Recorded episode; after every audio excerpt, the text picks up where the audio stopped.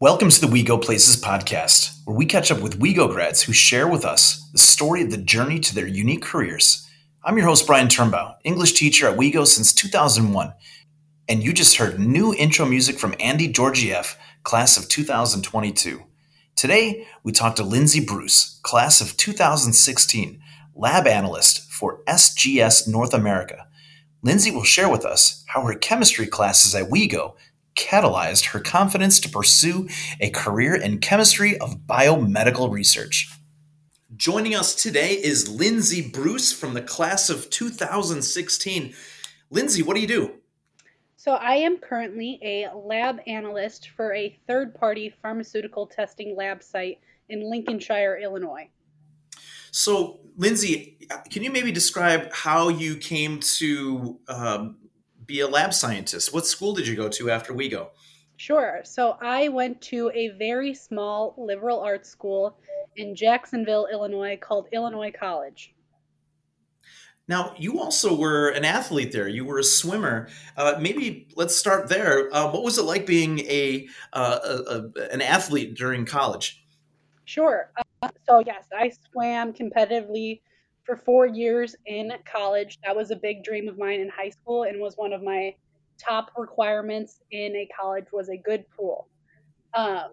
So being a student athlete is a lot different than being a student athlete in high school.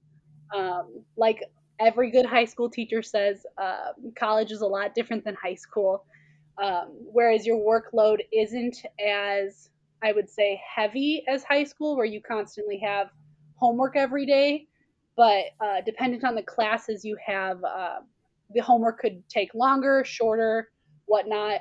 I was very fortunate that my school had a specific time blocked off just for student athletes. So every single weekday we had a 2-hour block within our schedule where there was no classes, and it was specifically just for athletes so they could get their practice in and allow them to still do their sport while also remain on top of all of their studies. What was a typical day of training like for you when you were swimming? So for swimming, we had there were some 2-a-day practices. So we'd have very early morning practice at 5:30 in the morning until about 7 a.m. on Tuesdays and Thursdays, and then Monday through Friday, our time block was always from 4 to 6 p.m.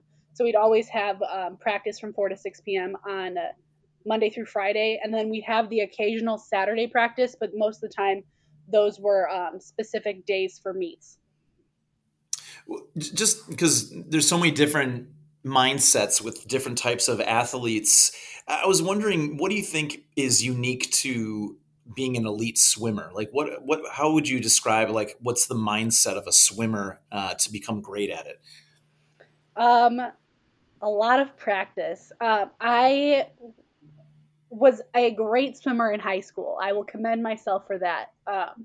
I went to state twice, and I wanted to be as good as I was in high school, but that's not always the case, which it's okay. And I'd like to let everybody know that it's okay for you to plateau once you get into college. The reason I stuck with it was because I absolutely loved the sport. My coach was amazing. My teammates were even more supportive than anything. But unfortunately, my college career was not as good as my high school career. But the mindset is really just, if you want what you want, you have to work hard for it. And not saying that I didn't work hard for it. It's just with swimming and college compared to high school, the difference is in high school, you swim everything. So you can be a freestyler, you can be a stroke swimmer, you can do distance, you can do sprint, you do all of it in high school. Whereas in college, you typically, just for swimming, you specify what you do. So I was put into the category of distance swimming my freshman year. And unfortunately, that got me injured my first year. And so that took a big turn as to how my college career kind of ended up. Did you ever feel like you got back to like your previous strength, or what was the kind of short or long-term consequence of that? So I actually had a shoulder injury because I put so much stress on my shoulders for being a distance swimmer, and I wasn't used to swimming distance constantly. And so I was actually out of the water for 6 weeks of my freshman year. And as a swimmer, being out of the water for even a day or two will completely offset your whole season. It's really hard to kind of jump back just because of how much swimming you have to train for it. And so, yeah, the slightest injury or even illness putting you out of the water can affect your season. Did you travel some cool places when you were on the swim team? So our conference was strictly Illinois, except our actual conference meet was in Iowa at Grinnell College. We did get to travel to Florida twice. So my sophomore year and my senior year. My sophomore year, we went to Clearwater, Florida, and we got to train at the I believe it's the it's a pool where Olympians train, if I'm not mistaken. It's an outdoor pool. I could, again, don't quote me on that. I want to say it was a national pool. I just can't remember the name off the top of my head at the moment.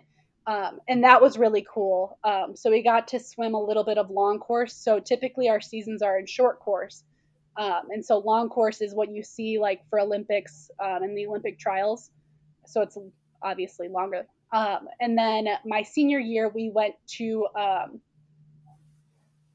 Fort Pierce, Florida, which was right on the coast. So we got to be at the beach every single day in between practices. And we had two-a-day practices then as well. But just being at the beach and being able to walk to the beach after practice, even after, swimming for 4 hours out of the, 24-hour day it was a great time. How early on did you know that you were going to pursue the degree within science? How were you able to kind of narrow your scope for what you wanted to study once you were at school? So I actually learned very early on, and I have Miss Hollinger to thank for that, because she was my chemistry teacher in high school. And I don't know if it was just the natural tact that I had for the subject, or just the fact that I really just enjoyed it. And I loved learning about chemistry. But that's where my passion for chemistry really started, was actually in high school. So I was very fortunate to know prior to even entering college what I wanted to study. I didn't necessarily know what I wanted to do until later on in college. And so, yeah.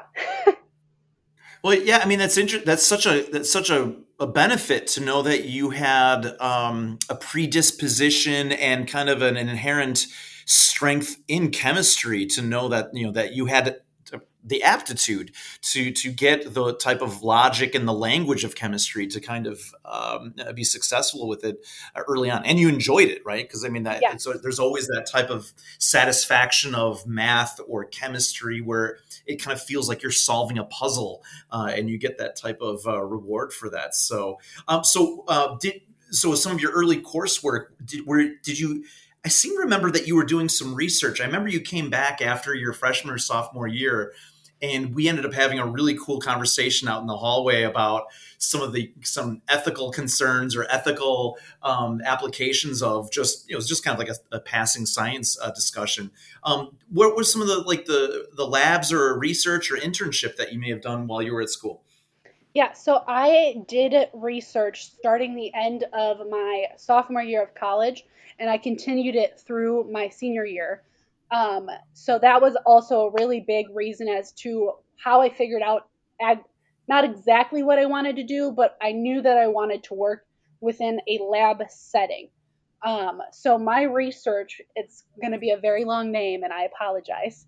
But my research itself was the investigation of nickel phosphine catalyst using a green Suzuki-Miyaura coupling technique. And I know that's a lot, but wow. Basically the premise of what I was doing, I had a series of 6 different catalysts in my research, and I was trying to see which of the 6 catalysts would be the long enough lived and the best suitable to be used within a pharmaceutically important molecule. And so one of the important things of this research was that nickel was being replaced by palladium, and palladium is a very expensive precious metal, and it's a lot more toxic compared to nickel. And so that I started that at the end of my sophomore year, in between my sophomore and junior year summer, and then I continued that through my junior year. I actually was very honored and blessed to be accepted to present my research at the National American Chemical Society presentation that was hosted in Orlando, Florida, my junior year of spring. And so I got to physically travel to Orlando. My school has a program where we get to basically apply to have somewhere in our alumni association that helps us travel to these conferences. And so I didn't have to actually pay anything out of pocket to go to Orlando to present my research, but which was absolutely awesome. It was a great opportunity, not only for myself, but I learned very early on in college, I hate public speaking, and it really helped me get over that fear. And I was actually lucky enough to receive a award from the Council of Undergraduate Research that I was one of the top presentations at that conference as well. And then I actually slightly changed my research project my senior year to a different catalyst, basically the exact same research, just using a different metal, which I also can't remember off the top of my head. But, and I was going to present my research my senior year at another American Chemical Society National Conference in, what was it? It was a fun place, but then COVID happened. So then I unfortunately didn't get to do that. I got to present it via online, but it would have been another great experience that my college would have also paid for again. Ultimately, the research that you were conducting, the application was going to be specifically what within pharmaceuticals? So I know it was to find a better material to cut down costs, but the actual material itself in the implementation in the pharmaceutical would have accomplished what in the chemical sense? So this catalyst is typically used in like leukemia treatments. And so using nickel compared to palladium, one is more cost effective, but it's less toxic as well. So the overall research was to find a catalyst that would be comparable to a palladium catalyst. What were some of the fun classes that you remember taking at school? I always hear that within chemistry, that organic chemistry is usually the kind of the tap out, to use a mixed martial arts metaphor of okay, I can't do chemistry anymore. How did you you felt that you had the aptitude in high school? When did you know that in your studies at the college level that you knew it? When did the switch come on to you, or switch on for you while you were there? Definitely my first year of college. I was in AP chemistry my senior year. Unfortunately, I didn't get to transfer any of those credits to my college, so I had to retake general chemistry, which was basically the exact same thing as AP chemistry in high school. But I was always the go-to person if somebody didn't understand anything in the general chemistry class, and so that's kind of how I learned. I was okay, I can actually do this. You are definitely correct. Organic chemistry is where a lot of people tap out. And again, I can't say that I was the best at that class because I definitely wasn't. I did well overall. And again, people would come to me if they had questions. Even if I didn't know what I was doing, they would still come to me. But a lot of my friends that were either, because at my school, biology majors also have to take chemistry, and organic chemistry is one of those requirements. And a lot of them would change their major as soon as they started the organic chemistry course because they'd be like, I can't. So that's what I hear. Very quickly. Yeah. You graduate. That must have been tricky, maybe finding a job during the COVID pandemic and all that. Was it easy? I mean, I would imagine that you had such a resume with all the research that you did, the presentations that you were able to do as well. That must have been a wonderful feather in your cap as you hit the job market. How did you come to find the company that you're doing research right now? So that's actually a really funny story. My school closed down, I want to say mid-April, and we strictly went online from there on out. And so I was basically, as a senior, I was done with school as soon as we closed.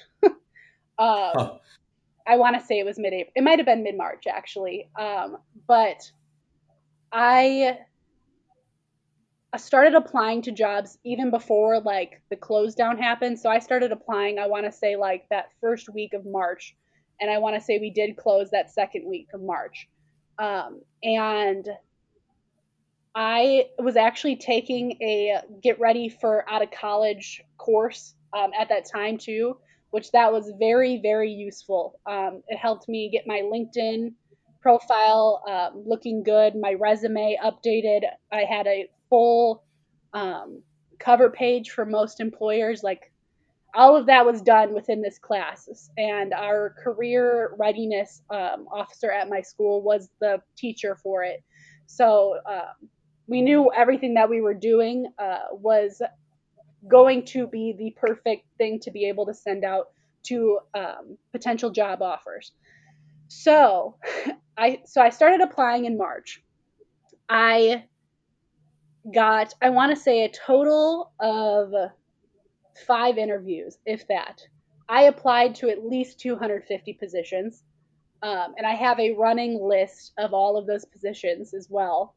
And the first one I was going to accept, but it just wasn't ideal, and it wasn't necessarily what I wanted to do.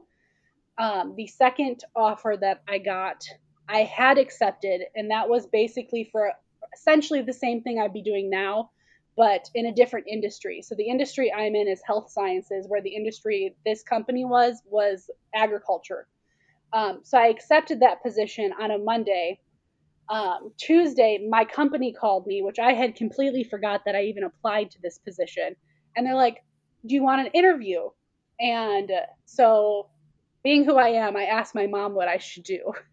And that was mainly just because I had just accepted a job and I didn't know if it'd be acceptable to even do an interview at that point. But I did the interview. 4 hours later, I got offered the job. And overall, that company, it was a direct hire instead of a contract. And it just had so many more benefits to the position itself. And it is a great starting position for me.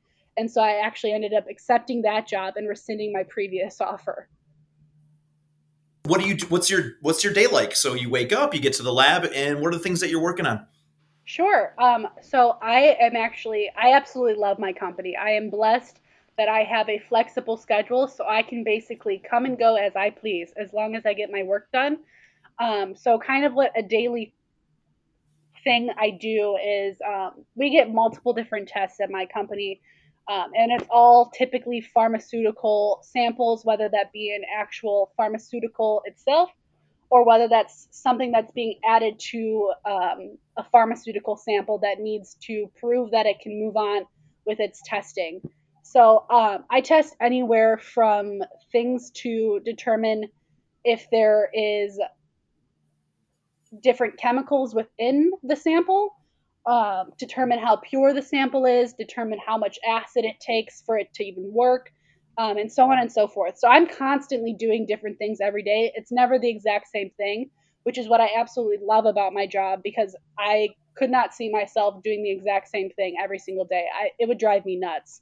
But it's a lot of learning, which I absolutely love. I'm constantly learning at this position because it's new things every day.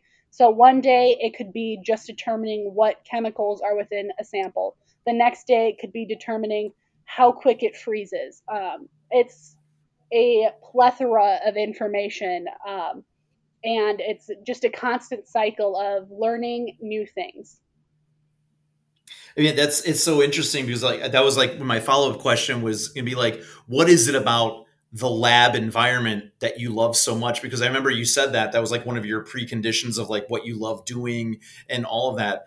And I was wondering, what is it that you love about being in the lab? And I think you answered it pretty well there, which is that you, even though you're in the same physical space, you do have that, as you say, the plethora of all these new riddles and quandaries, that you have to kind of solve every day. So it's you're a detective in what you do so frequently. Would that be a pretty good metaphor to use about what makes it so satisfying? Yes. Another thing is I work strictly by myself, which is another big thing to me. So everything I do is on my own. I can ask my manager, I can ask my coworker questions if I don't necessarily understand anything. But it's everything that I do is physically coming from myself. So it's kind of very rewarding to do all of these tests. And most of the time they do work out. There's very minimal amounts of times where things don't actually pass. And so it's rewarding knowing that all these different companies that send their samples to my company itself are moving on with whatever phase clinical trial they are currently in. What's the kind of technology that you work with? Sure. So I work with a lot of different machines. My favorite at the moment would be the atomic mass spectrometer, also known as the AA. And it basically is a little flame, and determining on what you're putting into this flame. It could be a really pretty normal orange color. It can also be a very pretty purple color and a pretty blue color, which sounds really, really lame. But the test itself determines certain extractables that are within solutions. So one of the tests that I physically do is extractable zinc, and it determines if there's any kind of zinc within my solution. What are some of the prospects of what might be some breakthroughs in research that you're really excited that you think might happen within the next 5-10 years? One of the big things that we actually did last year was on the COVID vaccine. And we've been studying this year on the COVID antibodies. So just itself, seeing the COVID vaccine through Pfizer be FDA approved this past week is absolutely phenomenal. As for the antigens, it's just we have different departments. So I'm obviously in the chemistry department. We have a biologics and a microbiologics department as well. So they work with the antigen itself.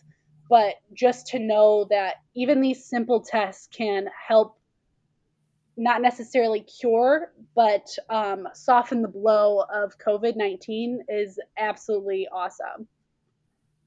I think that's the thing that's so fascinating about chemistry is that everything feels like there's a solution to these problems because it's just a matter of finding the right lock and key. Where do you see yourself in 5-10 years? So hopefully right now, my job is definitely a learning experience. And again, like I've said, I absolutely love what I do. It is not what I want to do with my life. I would ideally like to work in forensics. And I learned that during my research that that's the kind of lab work I want to do because I can be behind the scenes, but I can also be helping people. So hopefully in 5 to 10 years from now, I would be within a state police somewhere working as a forensic chemist. I also would like to work in the South. So I'd really like to go South, whether that be Florida or the Carolinas. You know, I was wondering, as I kind of conclude the interview here, like, what would be some advice that you would give current Wildcats about finding success? Sure. So my biggest advice for all the Wildcats out there is to take your time discovering what you wanted to do. Not everybody is as fortunate as I was, where I learned very early on what I wanted to do, but no one is rushing you. Not everybody knows exactly what they want to do when they enter college, and that's okay.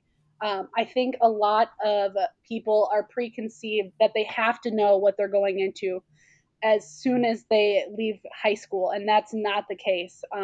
Don't rush. College is definitely a journey, and you need to take it however it takes you, and you will eventually learn exactly what you want to do, even if it takes you a little longer than most. Lindsay, thank you so much for talking with us today. This has been so interesting. I just love everything that you're working on, and it's just such important work. Thank you so much, Mr. Turnbaugh. It's been great. Thanks for listening. You can follow WeGo Places on iTunes and Google Podcasts. Just search WeGo Vox, that's WeGo, VOX, or search on Facebook for WeGo Places Podcast.